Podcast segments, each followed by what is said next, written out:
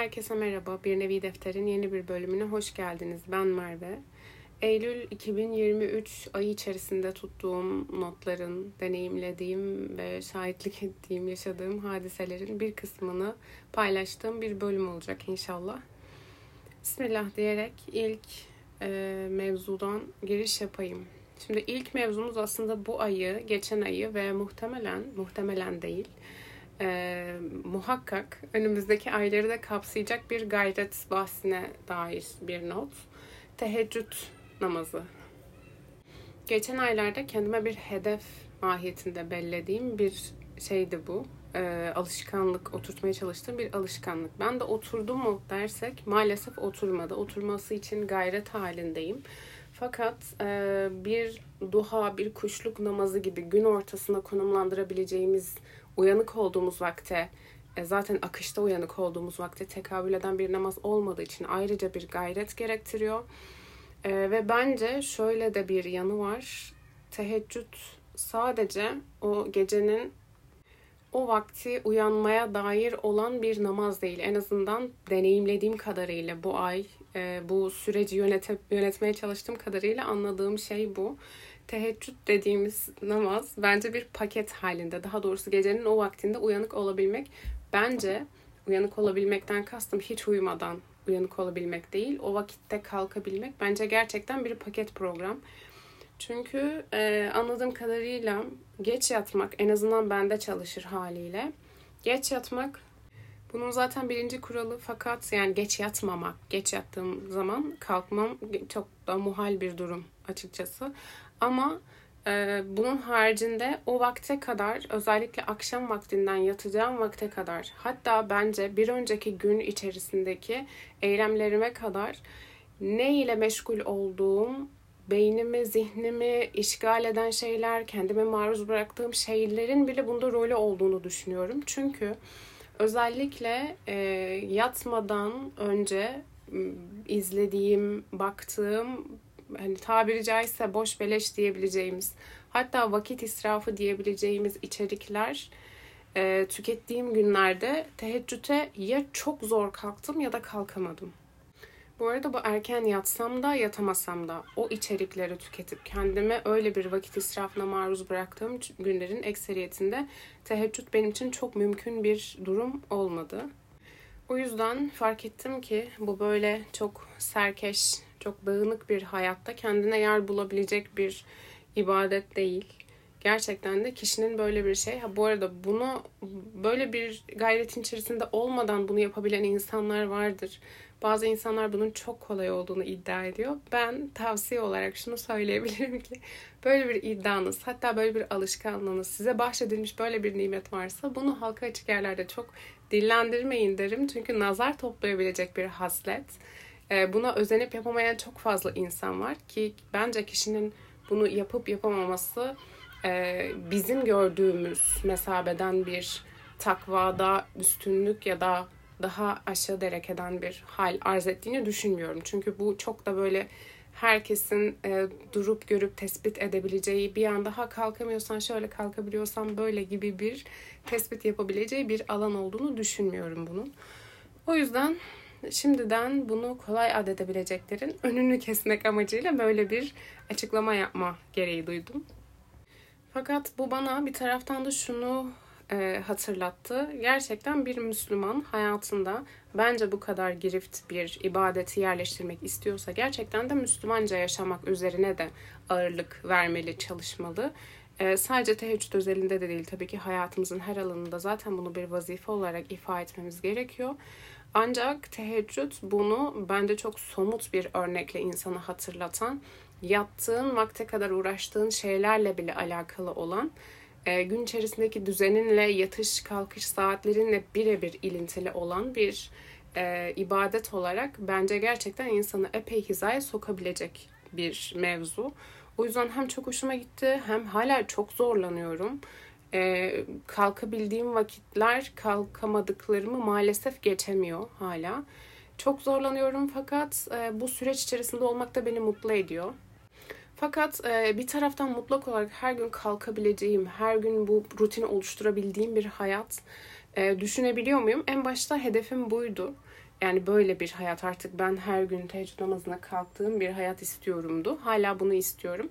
Ancak bunu yapabileceğime inanıyor muyum? Şu durumda galiba inandığım şey artık sadece bu yolda olmak. Yani o teheccüdü kılmaya çalışmak. Bir şekilde o teheccüde kalkabilmek halinde olmak şu an e, gör, en, gör, öngörebildiğim en gerçekçi hal diyebilirim. Bir parantez olarak bir e, alimden, bir vaiz, vaizeden bunu dinledim diyemem. Ancak mantık olarak kafamda şöyle bir fikir canlandı. Şimdi hanımların bazı özel vakitlerinde teheccüd namazına kalkması tabii ki çok mümkün olmuyor. Fakat e, ben kişinin böyle bir alışkanlığı varsa ya da böyle bir çabası, bir süreci varsa bunu baltalamamak adına hem de e, gecenin o üçte birlik vaktine erişebilmek, ona bir şekilde o vakte nail olabilmek, o vaktin nimetine. Bunun adına e, yine de o vakitte kalkılması gerektiğini ve e, bir abdest alıp e, belki seccadeye, belki bir köşeye biraz zikir çekip oturup e, yine de o vaktin nimetine nail olabilmek için dua etmenin e, çok faydalı ve bence buna denk de, denilmez tabii ki ama bence bunun yanında yani bunun şerefine nail olabilecek bir yerde bir e, çaba olacağı kanaatindeyim. O yüzden genel olarak e, çevremdeki insanları da e, arkadaşlarıma da bunu söylüyorum. E, bu süreç içerisinde olan insanlara tabii ki. E, teheccüd bahsi hala benim için çabalanması ve keşfedilmesi ucu açık olan bir alan. Ee, devam edecek de inşallah bu serüven. Şimdilik bu aya dair notlarımın büyük bir kısmı bu şekilde. Şimdi bu ay için aldığım notlardan bir tanesi bu ayın başında izlediğim bir filmdi. The Menu filmi. Bence gerçekten güzel bir film. Ee, psikolojik gerilim kısmı da çok hoşuma gitti. Hikaye de hoşuma gitti. Belki bazı kısımlarıyla klişe bulunabilir ama benim sevdiğim bir film oldu. Film konusunda aşırı seçici ve e, çok geniş repertuara sahip bir insan olduğumu söyleyemem ama benim herhangi bir vatandaş olarak hoşuma giden bir film oldu. Ancak benim filmin en sevdiğim kısmı kesinlikle e, filmdeki o ilk gördüğümüz karakterlerden bir tanesi üzerine gidilmiş bir şeydi. O, o, o karakterin hikayesiydi. Karakteri hiç sevmedim bu arada. Nefret ettim hatta. Çünkü şu hayatta en nefret ettiğim karakter tiplemelerinden bir tanesiydi benim için. Ee, filmin genel olarak o karakter özelinde de dal kabukluğa bir yergi e, alt metninin olması çok hoşuma gitti. Bir karakter var ve e, gastronomiyi pek çok hem sanat dalından, spordan, hayattaki pek çok zanaattan, meşgaleden üstün görüyor. Ama öyle bir üstünlük ki e, bu gerçekten dal kavukluk dediğimiz müesseseye tabi olan bir karakter. E, dünyadaki her şeyden üstün olduğunu, bütün sanki e, etrafta gelişen her şeyin buna hizmet etmesi gerektiği. Yani şöyle özetleyebiliriz. Dünyevi herhangi bir iş, sanat, bir alan, bir zanaat ne olursa olsun. Dünyevi olan herhangi bir işe ya da kişiye ya da bir şeye olması gerektiğinden fazla önem ve kutsiyet atfetmek bence feci bir şey ve çok itici bir şey. Çok her bakımdan oldukça kötü ve antipatik bir durum. Özellikle dünyevi kısmının altını çiziyorum. Elbette ki uhrevi mevzularda böyle bir tavır takınmamız yersiz olur. Ancak e, dünyaya ait bir şeyin övülmesi, yüceltilmesi konusunda hududu aşmamak e, gerektiğini inanıyorum. Aşıldığı noktada zaten bu çok da absürt, tatsız, keyifsiz ve dediğim gibi dal kabuk, kavukluk diyebileceğimiz bir budalalık kısmına giriyor. Bu da her koşulda insanı oldukça irite eden bir durum. Bu arada benim filmin en sevdiğim kısımlarından bir tanesi bu dal kabuk karakteri. Ee, karakter için hazırlanmış sonun e, bu kadar aşırı yüksek bir yerden övgü ve metiyelerine rağmen bence oldukça sıradan ve kimsenin de fark etmediği bir noktadan hikayesinin sonlandırılmış olması bana ayrıca çok manidar geldi. O yüzden bunu çok sevdim ve buraya not etmek istedim. Bir diğer madde bu aslında çok şey değil. E, sadece geçen ay kendimi yüzme e, alanında 500 metreyle e, sabitleyip 500 metre yüzüp çıkıyordum.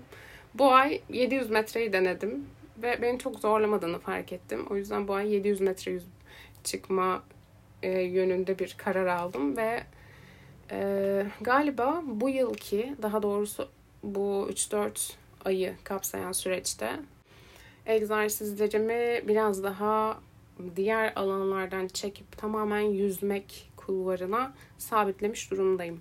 Ama eskiden mesela şey yapardım. Yüzmekse benim hayatımda yüzmek daima olacakmış gibi davranırdım. Fakat şöyle bir değişkeni artık kabul görür bir vaziyete geldim hamdolsun. Hayatımda vakit vakit bir şeyler şekil değiştirebiliyor. Egzersiz inşallah benim hayatımda daima olmasını istediğim bir e, meşguliyet. Fakat e, bu bazen pilatesle olur, bazen yüzmeyle olur, bazen kardiyo ile olur. Farklı farklı şekillere, şemailere bürünebilir. Bu vakitlerde de yüzmek olarak zuhur etmiş durumda. Hoşuma da gidiyor. Gittiği yere kadar. Ee, Antep fıstıklı Arap dondurması hakkında bir övgüde bulunmak isterim. Hemen bir ara şey, e, ara geçiş maddesi olarak. Gerçi bir tane daha var, birkaç tane daha var böyle bu maddelerden. Ama gerçekten enfes bir şey. Çok sevdim. Kaymaklıydı galiba. E, Fatih'te yemiştik arkadaşlarla. Ben bir tadına bakmıştım gerçi de. Gerçekten çok lezzetliydi. Bir daha gidersem bir daha yemeyi hedefliyorum. Bir diğeri fesleğenli tava ekmeği. Müthiş bir şey. Yani pesto soslu da diyebiliriz ama ben daha çok fesleğen demeyi tercih ediyorum. Çünkü sadece fesleğeni zeytinyağında çektim ve öyle bir sos oluşturdum. Hemen anlatıyorum ufak bir tarif. Bir tarif arası verelim. Şöyle e, yumuşak bir ekmek hamuru, zeytinyağlı yumuşak bir ekmek hamuru e, yoğurup kenara mayalanmaya bırakıyoruz. Ardından e, birinci mayalanmanın sonrasında yeniden yoğurup içerisine fesleğenli yani e, fesleğenli zeytinyağı yani fesleğen taze fesleğenin çekildiği kuru fesleğen de olabilir. Çekildiği zeytinyağını içerisine koyup fesleğen sosunu böyle e, Focaccia ekmeğini sanki tepsinin üzerinde böyle parmaklarla hafif hafif yoğrulduğu şey vardır o hareket. Onunla tam olarak hamurun içinde komple harmanlamadan e, hamurun içine böyle gözenek gözenek yerleştirerek e, şey yapıyoruz, bırakıyoruz. Ardından pişireceğimiz, bu, gerçi bu fırında da pişebilir ama ben tencere ve tavayı tercih ederim. E, pişireceğimiz tencerenin ya da ta- tavanın iyice dibini zeytinyağı ile yağlıyoruz ve onun içerisine koyup biraz daha mayalanmaya bırakıyoruz. Sonra da önünü, e, altını ve üstünü daha doğrusu çok kısık bir ateşte pişirerek e, ekmeğimizi yapıyoruz. Gerçekten çok lezzetli, çok enfes bir şey oluyor. Bu fıstıklı Arap dondurmasını yediğimiz akşamın e, bir kısmında Zehra bana Fatih'teki bu Malta Çarşısı'nın girişindeki e, kahveciyi keşfettirdi. Gerçekten yeni bir kahvecim olması çok hoşuma gidiyor. Çünkü eskisi biraz canımı sıkmaya başlamıştı. Oradan Etiyopya e, çekirdeği aldım. Yine biraz her ihtimale karşı güvenli alan oluşturabilmek için ufak bir Kolombiya'da aldım. Ama Etiyopya'yı denemek için biraz Etiyopya aldım. Ve e, galiba artık Kolombiya'ya veda ediyoruz. Yok yani veda etmiyoruz tamamen de eski tahtı bende belki değil sarsıldı. Şu an Etiyopya ve Ruanda'yı biraz daha fazla seviyorum ondan. Ee, ve ve 60 rutinimle sabitledim bunu. Allah'ım V90 demedim. Gerçekten çok mutluyum ya. Tamam. V60'da ya da direkt olarak filtre kahve makinesinde demleyerek filtre kahve olarak Etiyopya'yı gerçekten çok sevdim ve sabahlarıma eşlik eden kahvelerden birisinin olmasından da şu an çok mutluyum. Eylül ayım böyle geçti. Muhtemelen Ekim de böyle geçecek. Tahmini bu ayın sonunu böyle tamamlarım diye düşünüyorum. Ee, bu arada Etiyopya çok kavruk bir şey değil, çekirdek değil. Ve bence bu çok hoş. Ama şu da değil. Bir Brezilya çekirdeği gibi böyle çiğ bir çekirdek de değil. Brezilya çekirdeğini hiç sevmiyorum gerçekten. Onun gibi böyle çiğ bir çekirdek de değil. Bence ekşilik ve kavrulma dengesiyle hakikaten çok lezzetli ve enfes bir çekirdek. kahveden başlamışken bir diğer maddeye geçmeden başka bir maddeden bahsedeyim kahveyle ilintili. Ee, yine Zehra ile ee, İstanbul Coffee Fest'e gittik. Ben benim yıllardır gitmek istediğim bir festivaldi ama e, diğer yıllar niyeyse yanıma bir eşlikçi bulamadığım için gitmemiştim. Bu sene gittim çok şükür ve sevdim de gerçekten güzeldi ve çok fazla çekirdek deneme fırsatı imkanı buldum. Bu da çok iyiydi. Ama kalbimde bir çekirdek var ki her şey Coffee Department'ın standına gittiğimizde başladı. Orada gerçekten çekirdekler ve o sürahiler bile çok çok estetik duruyordu. Orada güzel bir şeyler çıkacağını anladım. Zehra hemen bir tane kahve denedi. Ben de e, Simbi kahvesini denemek istedim. Simbi çekirdeğini. Ve o günden beri gerçekten Simbi çekirdeği ve benim aramda bir bağ oluştuğunu söyleyebiliriz. Gönül rahatlığıyla.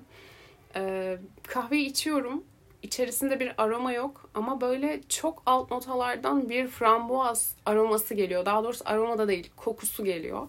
Sebebini sordum. Kartında da yazıyordu aslında. E, frambuaz meyvesiyle fermente edildiği bir süreç yaşıyormuş. Yani kahve çekirdekleri frambuazla birlikte, frambuaz meyvesiyle birlikte fermente ediliyormuş. Ee, ve o yüzden de çok gerçekten farklı notalar, farklı aromalar da vardı ama yani içerisindeki çekirdeğin ama frambuaz yoğun baskın bir kok kokuydu. Koku bu arada sadece şey gibi e, bu kahve dünyasının e, damağınıza zehir gibi vuran o tuhaf aromalı kahveleri gibi değil. Ya da diğer markaların hedef göstermiş olmayayım ama e, gerçekten çok lezzetli bir çekirdekti. Tek kötü yönü e, çok pahalı olması. Onun haricinde her bakımdan çok sevdiğimi söyleyebilirim. Neyse bir daha gidersen Balat tarafına yine içeceğim. Ruanda'yı denemem yani Ruanda çekirdeğini festivalde denedim. Çok fazla kahve çekirdeği denemedim çünkü kendime bazı kısımlara ve rutinlere sabitlemeyi seviyorum. Bir ara bir ara Guatemala'yı sabitlemiştim. Sonra e, Brezilya'yı deneyip hayattan soğudum. Sonra Kolombiya'ya geçtim ve tamam dedim burası benim alanım. Birkaç tane daha çekirdek vardı hoşuma gitmemişti. Ama Etiyopya enfes. Ruanda gerçekten çok lezzetliydi. Kafeste gitmek o yüzden benim için ufuk açıcı bir çekirdek bazında ufuk açıcı bir yol, yön oldu. Çünkü normalde muhtemelen asla alıp denemezdim. Kendime güvenli bir alan bulduğum için. Neyse, e, lezzet serüvenimize hız kesmeden devam ediyoruz. Yörük ekmeği başlığımız bu. Şimdi bir kısım sosyal medyada yörük ekmeği paylaşınca bir kısım dedi ki böyle bir ekmek yok seni kandırmışlar. Bir kısım da dedi ki evet var içeriğinden bahseder misin teyit edelim.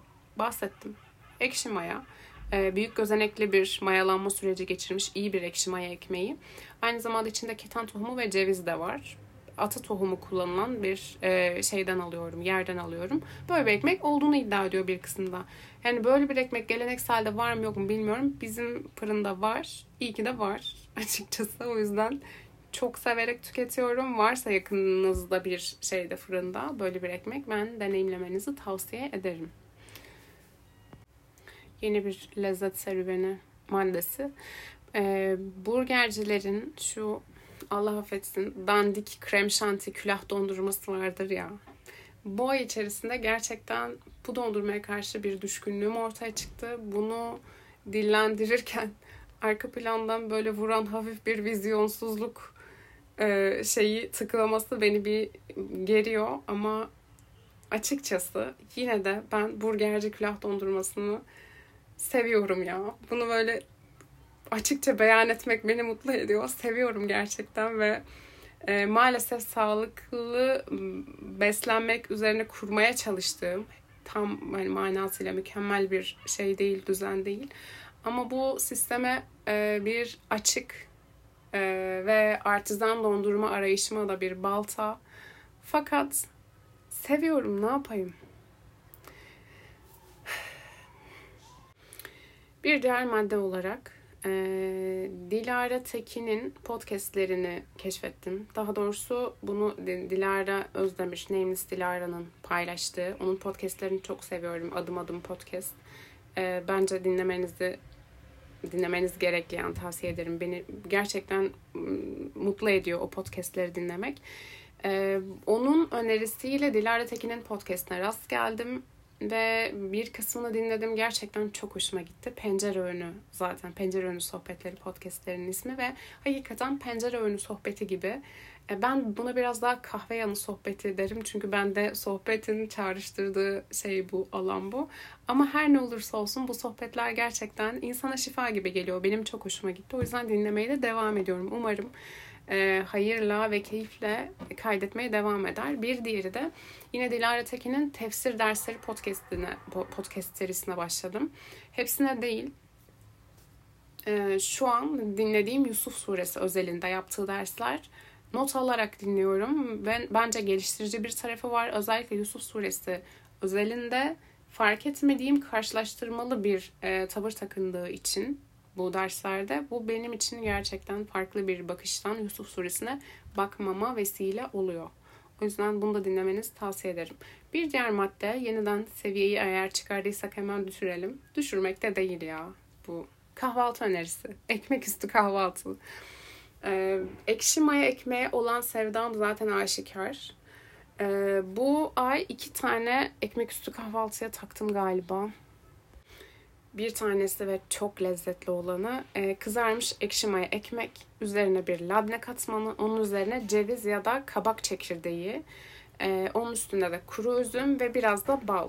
Bu gerçekten çok leziz bir kahvaltı oluyor. İkincisi e, avokado, peynir, limon, zeytinyağı, tuz ve karabiberle böyle bir şey hazırlıyoruz. Meşhur bir karışım. Çok basit. Herkesin bildiği. Onu ekşi maya ekmeğin üstüne sürüyoruz. Yine kızarmış bir ekmek tercihen. O da gerçekten bu kadar basit, bu kadar zahmetsiz ve bu kadar lezzetli bir şey nasıl olabilir ya? Avokado bana e, her şey açık bir baz gibi geliyor. Yani bal reçelle de tüketilebilir ve bence çok lezzetli olur. Oluyor. Aynı zamanda böyle peynir tuzlu bir şey işin içine girdiği zaman zeytinyağı limon falan yine enfes bir şeye dönüşüyor. Bu guacamole guacamole hayır böyle değil. E, guacamole hayır ya tamam neyse söylemeyi beceremiyorum şu an. Yani avokadolu, domatesli, soğanlı, limonlu falan o hazırlanan o guacamole sosu. Hızlı söyleyince ağzımdan çıkıyor bir anda. Bunun gibi her şeye gidiyor ya. Enfes bir şey bence. Müthiş bir meyve yani. Muazzam bir nimet. Bu ayın kallavi notlarından sonuncusuna gelirsem, bir diğerine gelirsem hatta. Ee, şöyle arkadaşım Gamze'nin e, vasıtasıyla, vesilesiyle bir okuma grubu e, oluşturuldu ve gerçekten benim için çok güzel bir fırsattı bu okuma grubu. Taha Kılınç'la birlikte onun Alemi İslam yazıları serisinin okumaları ve iki oturumla bunu biraz daha tahlil ya da bunu söyleşi şeklinde açabileceğimiz bir etkinlik yapıldı. Küçük bir grupla. Şimdi bu seri bana ne kattı ya da bu söyleşiler bana ne kattı? Bu benim için aslında gerçekten bence alemi İslam'a olan bakışım konusunda bir eşik, eşiklerden bir eşik daha doğrusu birkaç eşik var. Bu onlardan birisiydi. Çünkü ben e, kendi beldelerime karşı, kendi beldelerim diyorum çünkü bence e, İslam'ın hüküm sürdüğü tüm topraklarda biraz biraz olsun aidiyetim vardır ya da olmalı. E, kültürel olarak olmasa inanış olarak bir şekilde. E, fakat bu beldelere karşı bir e, içimden atamadığım bir yargı ve kırgınlık olduğunu daha önce fark etmiştim ama bunun üstüne hiç gitmedim.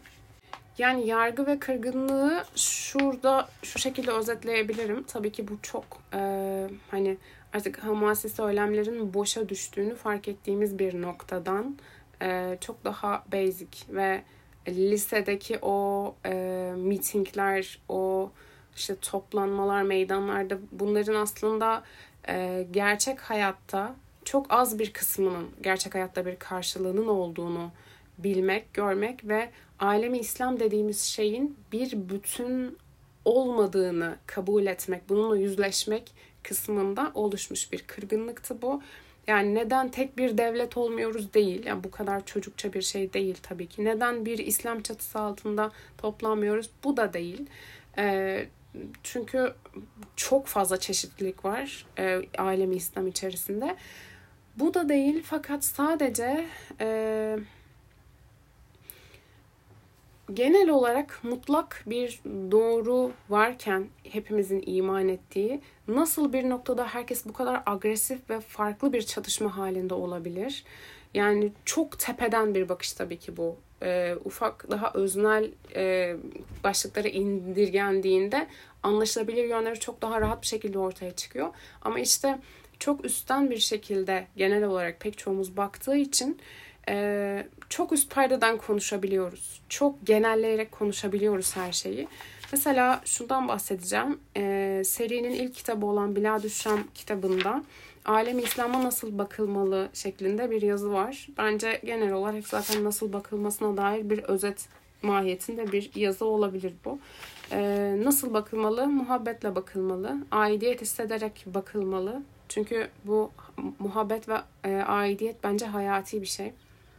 Yani atıyorum bir e, yani İngiltere dediğimiz sömürgesini tatlı tatlı yapan ve hatta e, işgal edip sömürdüğü, yerle eksan ettiği yerleri ama hepsini çok şirin ve tatlı yapıyor. Yani ya ben bir yardım edeyim maksadıyla güya yapıyor fakat çıktığında ardında bir harabe bırakıyor. Buna rağmen e, İngilizler hakkında e, günün sonunda yekün bir agresyona, bir tepkiye sahip değiliz. Ya da e, işgalini çok daha alenen yapan Fransa, e, Almanya gibi beldelere karşı bile içimizde çok e, keskin bir şey yok. Sal, ya saldırganlık zaten çok e, işlevsel bir hissiyat olmayacaktır tabii ki ama çoğumuzda e, çok keskin bir tepki yok. Fakat e, Orta Doğu'ya dair, Arap dünyasına, İslam beldelerine dair böyle bir tepki mevcut. Ben birkaç sebebinin olduğunu düşünüyorum. Ee, birkaç sebepten kastım şu. Tek bir e, insan portresiyle bunu değerlendiremeyiz. Çünkü Türkiye'de yaşayan gerçekten tek bir insan tipi yok. Çok çok farklı insan tipleri var. Bunların hepsinin sebeplerini tek bir çatıda toplamak mantıksız. Bazılarının gerçekten de Arap nefretinin ardında e, safi olarak İslamofobi var ve e, bunu belki bilinçli, belki de hiç farkında olmadan e, direkt olarak İslam'a yöneltemediği için bunu bir e, Arap coğrafyasına kendine hedef tahtasına oturtuyor ve sadece buna karşı koyuyor, buna karşı konuşuyor, buna karşı bir söylem içerisinde bulunuyor. E, bazı profiller var. E, bu Orta Doğu'yu, Arap dünyasını, o coğrafyayı tamamen işin içinden çıkartıp e, Türkiye özelinde bir İslam hakkında konuşmak isteyen kişiler var. Ya da e, hani bunu bundan söz etmek bile istemiyorum ama böyle bir kafasında bir e, ırk üstünlüğü oluşturmuş insanlar var. E, ya daha doğrusu Arap coğrafyasının ve benzeri beldelerin yani yakın beldelerin bu e, insanların daha alt bir derekeden genetiğe sahip olduğunu, IQ'ya sahip olduğunu iddia eden çok komik insanlar var. Ya da e, ara bu coğrafyalara çok kırgın olan Müslümanlar var. İşte belli başlı yargılara sahibiz bununla alakalı. Çünkü hani bir İslam, e, mutlak bir İslam hakimiyeti bekliyor. Bir çatısı, bir birliği bekliyor. Ama bunu bulamadığı zaman e, sizden bir şey olmaz ya deyip arkasını dönüp küsüp giden bir insan figürü düşünebiliriz. Bu çok daha yaygın çünkü. Hani bizi arkamızdan bıçaklıyorlar sadece bu söylemler var mesela.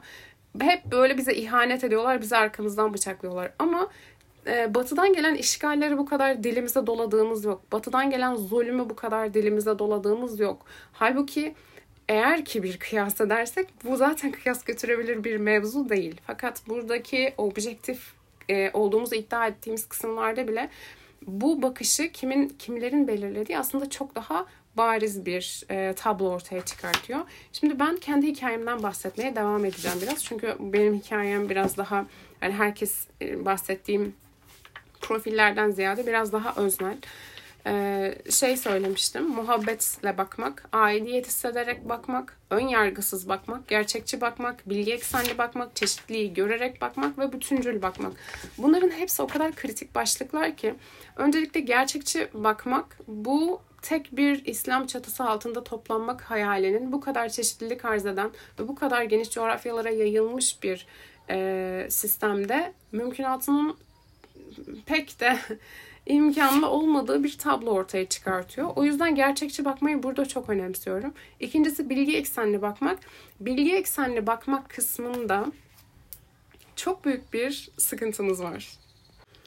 Bilgi yoksunluğunun e, çıktığı iki feci, iki beter kapı var. Birincisi oradan buradan saçma sapan, yalan dolan bilgiler e, bulup ya da duyup sadece kulaktan dolma e, şey bir yerde okumuştum sözünün arkasında Twitter falan olan ya da Instagram postu falan olan e, bazı şeyler var. E, bilgi yoksunluğu ama bir taraftan da böyle hani bildiğini de iddia eden bir cehalet kanalı var. Bu kanal biraz daha e, tepki ve agresyon bazında kendisini gösteriyor. Bir diğeri de biraz daha hamasi bir kanal. Diğer kanalda nasıl ki artıları ve eksileri görülmeden tamamen bir cehalet eksinde konuşulabiliyorken burada da aslında eksileri görülmeden. Gerçi sadece eksileri denmez. Yani hem bir gerçeklik e, düzlemi fark edilmiyor hem de çok sloganik söylemlere kendini kaptırmış olabiliyor insan. Bence e, bu tip bir bakış açısı da diğer bakış açısı hayatın hiçbir alanında olmamalı. Yani bu e, hem kaynak olarak saçma sapan yerleri kullanıp sağdan soldan bir şeyler duyarak kendi bir bilgi oluşturduğunu e, sanmak yanılgısı hiçbir yaşta kabul görmemeli. Fakat e, diğer taraftan da sloganik ve hamasi bir yanının olması insanında bence bu lisenin ortasında maksimum lise 3'te falan bırakılmış olması gereken bir kanal ama o vakte kadar kabul görülebilir bir kanal olarak e, addedilebilir. Bunun yanı sıra zaten çeşitliliği görerek ve bütüncül olarak bakmak da e, pek de hani zaten diğerleriyle e, ayrı düşen bir madde değil. Çünkü gerçekçi bakmanın bir alt e, kanalı olarak gör, görülebilir. Çeşitlilik gerçekçiliğin bir parçasıdır. Yani kendi tarafından bir e, Türk kültürüyle e, Malezya'yı incelemek ya da bir Türk kodlarıyla Afganistan'ı incelemek Arabistan'ın bir beldesini hani nispeten Arabistan'ı zaten daha kültürel olarak belki daha yakınız ama başka bir beldeyi bir e, Asya'da ya da e, Mağrip'te bir kısmı incelemek çok yersiz ve sonuçsuz kalacaktır. E, yanlış bir düşünme biçimi olduğunu düşünüyorum zaten. inanıyorum buna. Bütüncül bakmaktan aslında şunu görmüyoruz. Eee kendim dahil bahsediyorum buna. Birkaç olaya çok fazla odaklanıp fokuslanıyoruz. Tabii ki bazı e, hadiselerin bizde anlık olarak, o dönemsel olarak yaşattığı travmalardan bu çok insani. Ancak e, bütüncül bakmamak yani bir 3-5 seneyle bir beldeyi değerlendirmek ya da bir şeyi e, bir tarihi bir durumu değerlendirmek oldukça yetersiz ve basit bir bakış açısı verecek. Zaten bize ve gerçeklikten uzak da bir bakış açısı verecek aynı zamanda. Halbuki burada bahsettiğimiz değişimler e, Taha abinin de ve m, okuduğum birkaç tane yazardan alıntıyla da daha kafamda sabitlenen bir şekilde.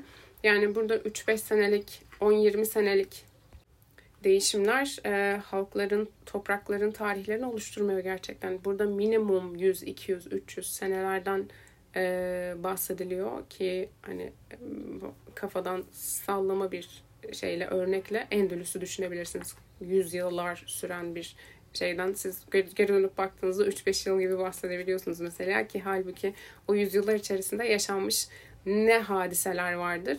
E, nihayetinde de hani en sonunda da zaten yani en son değil artık kapanma devrelerinde e, Gırnata'nın e, Hristiyanlar tarafından işgal edilmesine Ebu Abdullah'ın ön ayak olması gibi bir hadiseye bile bakıldığında yani siz Endülüs'e baktığınızda akl, insanın aklında kalan şey yalnızca öznel olarak bu hadise değil. Koca bir Endülüs devletini görüyoruz. O yüzden e, tabii ki ufak tefek travmatik, ufak tefek değil. Böyle hani 3-5 yıllık insan için çok mühim fakat tarih için çok küçük bir adım olan hadiselerle e, bütün bir tarihi, bütün bir beldeyi, bütün bir coğrafyayı değerlendirmek zaten en baştan bir düşünce hatası olarak karşımıza çıkıyor. E, bütün şeyden, seriden, e, kendi notlarımdan minik minik bahsetmeyeceğim. Birçok notum var çünkü burada dakikalar yani biz hatta saatler sürebilir. Fakat şöyle bir öz eleştiri getiriyorum kendime. Ben bu vakte kadar hep insani ilişkilerde eğer büyük kitleleri influence eden bir figür değilse bahsettiğimiz e, o zaman bir Müslümandan mükemmeliyet beklenmesi, her e, yönden kusursuz olması beklenmesinin çok yersiz ve e, kibirli bir yaklaşım olduğunu düşünürdüm. Yani atıyorum bir e, bir hanım tesettürlüyse o zaman artık hiçbir yanlış yapamaz. Ya da e, bir mesela bir insanın bir ticari ticaret yapan bir insanın namaz kılması onun işte yalan söylememesine, hırsızlık yapmamasına. Bu arada şöyle bir şey demiyorum. Tabii ki o insan asla yalan söyleyip hırsızlık yapmamalı. Ama bir insana genel olarak ya bu insan ibadetlerini yapıyor o zaman bunu güvenilir diye adetmek bence zaten insani olarak bir e, sıkıntıya tekabül ettiğini düşündüğüm için bu baştan bence sağlıksız bir yaklaşım. Yani bir insana e, müs, ibadetlerini yaptığı ölçüde yaklaşmak e, bence sosyal olarak büyük bir tecrübesizliğe dalalettir. E, fakat genel olarak birisinden e, bazı manevi kısımları tamamladığı için hayatında aşamaları ya da ibadetlerini, farziyeti yerine getirdiği için ondan büsbütün böyle bir peygamberlik, bir e, mükemmel bir figür, kusursuzluk beklemek bana çok insani gelmiyor. Bu şeyden dolayı değil. Tabii ki de yapması gerekiyor. Tabii ki de en iyisi ol, yapması gerekiyor derken en iyisi olması için çabalaması gerekiyor. O çaba halinde olması gerekiyor. Ama her vakit böyle bir mükemmel bir tablo Müslüman olduysak böyle bir şey beklenmeli. Hayır böyle bir şey yok. Yani bir insan Müslüman olduysa israf asla israf etmiyor olması lazım. Hayır böyle bir sebep sonuç ilişkisi yok. Böyle bir e, ya böyle bir tüme varım yok ya. Bir birkaç şey yapıyoruz. O zaman hepsi böyle o mükemmel bir tablo ortaya çıkmış olmalı. Hayır. Hayır değil. Bir insanın namaz kılmış olması size sadece şunu göstermeli. Bu insan namaz farzını yerine getiriyor. Bir insan oruç tutuyorsa bu sadece size şunu göstermeli. Bu insan oruç e, ibadetini, oruç e, görevini ifade ediyor, yerine getiriyor. Bu bize bunu anlatmalı. Bu diğer sosyal ilişkilerine yayılabilecek bir şey değil. Şimdi bu hem bir gerçekçilik kanalı hem bir merhamet kanalı.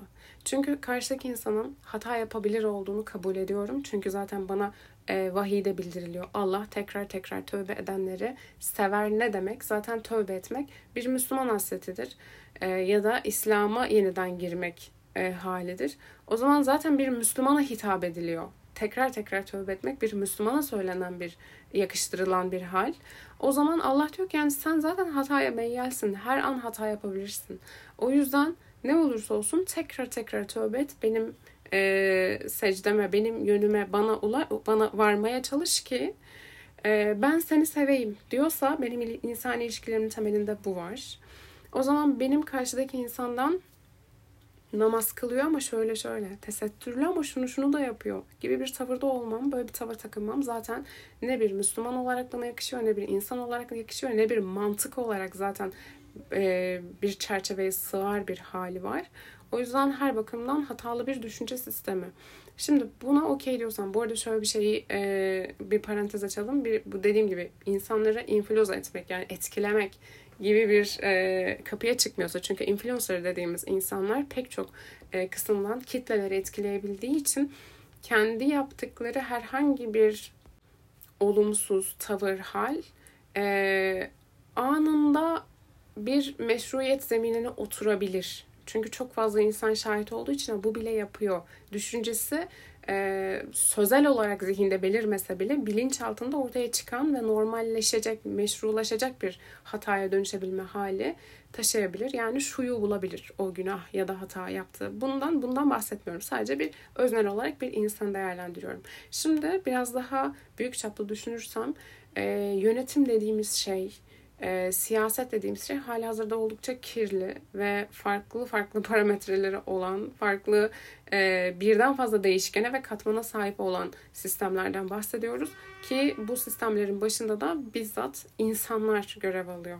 Hatta e, bu bunu biraz daha İslam beldelerine hatta daha da e, çerçeveleyip Orta Doğu topraklarına endekslersek o zaman insanlar değil birkaç insanın e, sözü altında değerlendirebilecek bir şey olur. Tablo çıkar karşımıza ki bu da şuna tekabül eder. E, bu da bir insan ve çok hatalı kararlar verebilir. Çok hatalı bir siyaset yürütebilir. Bir Müslüman asla yakışmaması gereken adımlar atabilir. Fakat biz o ülkeyi, bunlar zaten Müslüman değil gibi bir tavırla yaklaşmamızın hiçbir izahı yoktur.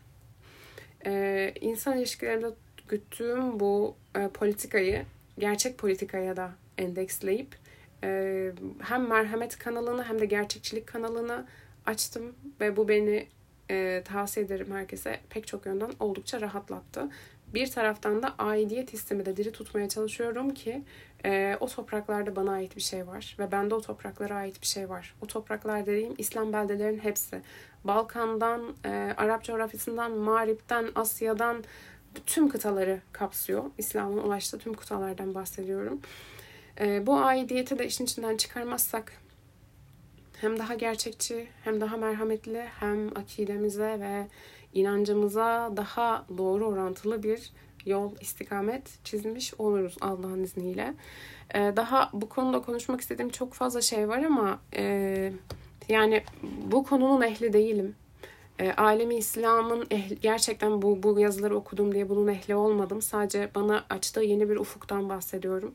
Çok yetkin bir insan da değilim bunun hakkında çıkıp saatlerce konuşabilecek. Konuşacağım her şey çünkü gerçekten öznel olarak direkt beni ilgilendirecek şeyler olacak. Kendi bakış açımdan bahsedeceğim. Mesela e, Endülüs'te beni şok eden e, birkaç şeyden bahsetmek istiyorum. Bu medeniyetteki bu kadar kafamda idealleşmiş olan, pek çoğumuzun kafasında idealleşmiş olan medeniyetteki birkaç falso mesela ama genel olarak o medeniyet benim zihnimde o figürü bir zevale uğradı mı? Hayır.